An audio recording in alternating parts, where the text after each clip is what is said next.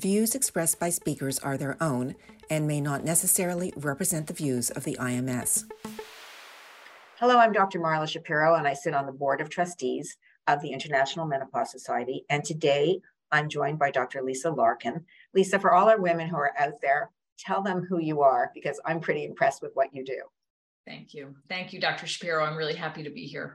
So I'm Dr. Lisa Larkin. I'm a women's health internist in Cincinnati, Ohio, and I practice clinically. I'm also very honored to sit on the Board of Trustees of the North American Menopause Society, and I'm president-elect for the upcoming year. So for women who are out there, you know, right now, we've seen the importance of evolution. For example, when I first started practicing medicine, the only way to detect cervical cancer was through a Pap, but now we've learned so much about human papillomavirus and the importance of using a vaccine to actually prevent a cancer. So when we think about cancer and we think about the future of cancer detection, and we do see that evolving, where are we going? Because not all cancers are screenable, if you will. Right, 100%. And you know, I'm a cancer survivor myself, and as a woman's health internist, I'm all about, you know, I practice preventing cancer and early detection of cancer for my patients. And what we both know, Dr. Shapiro, is that unfortunately, you know, we don't have great screening for all of the cancers out there. And in fact, as women, you know, you should know we screen for breast cancer, we screen for cervical cancer, we screen for colon cancer. There's also some screening for prostate and for lung. But 71% of the cancer deaths out there are related to cancers that we don't screen for. And you and I know, Dr. Shapiro, as practicing clinicians, that, you know, it's tragic and terrible when we both have patients who we diagnose with late stage cancer who really had no symptoms, and they come in and they have stage 4. And so if we focus on women, I'll interrupt you for a second. One of the things that patients always ask me, is there a blood test for ovarian cancer? And right. What about pancreatic cancer? Should I be doing an ultrasound? Is our blood, you know, and it is frustrating for sure. Right. And, you know, we don't have guideline supported, validated screening for any of these, particularly the more rapidly growing tumors like pancreatic and ovarian, which are devastating. And for those of us, you know, who have a friend or a family member, or for me who diagnosed those patients, it's terrible. You know, as a physician, you want to do anything you can. You wish that you had diagnosed that early.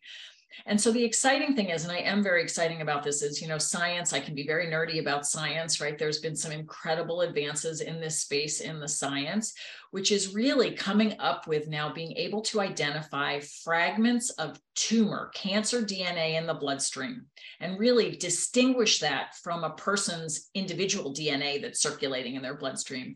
And not only that, but through artificial intelligence, be able to use the pattern of DNA in those tumor fragments to be able to tell where it's coming from. So right now in the United States, there's the first commercially available test. It's been available for about 15 months.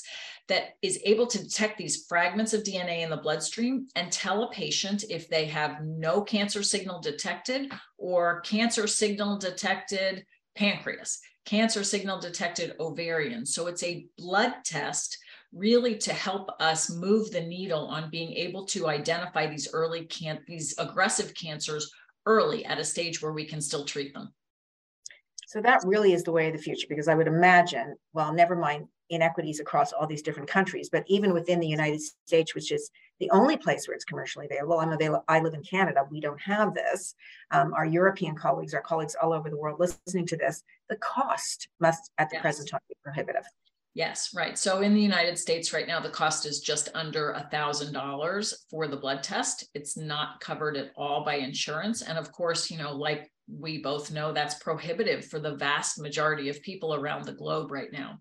The reason, despite that cost, that I'm still so excited about it right now is because, like with genetic testing from 10 years ago when the cost was so high, with advances in science and improvement in technology and competition in the market, the price has come way down. And now genetic testing is much more widely available to large swaths of the globe compared to where it was 10 years ago.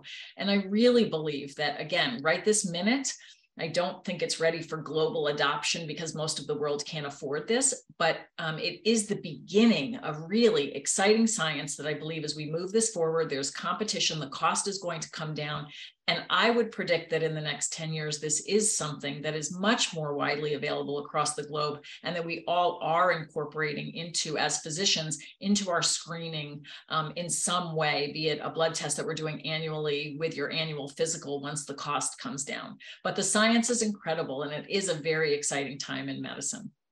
Yeah, and I think that, you know, it's very exciting that you brought this to us, because had we had this conversation, you know, a few decades ago, for example, when it came to cervical cancer, the notion of a vaccine, if given early enough, that could prevent cervical cancer was, oh, there are no vaccines to prevent cancer. But in fact, there is now a very effective vaccine to prevent multiple forms of HPV cancers. So this is the way of the future. It is exciting, not ready for prime time, but thank you for sharing this with us.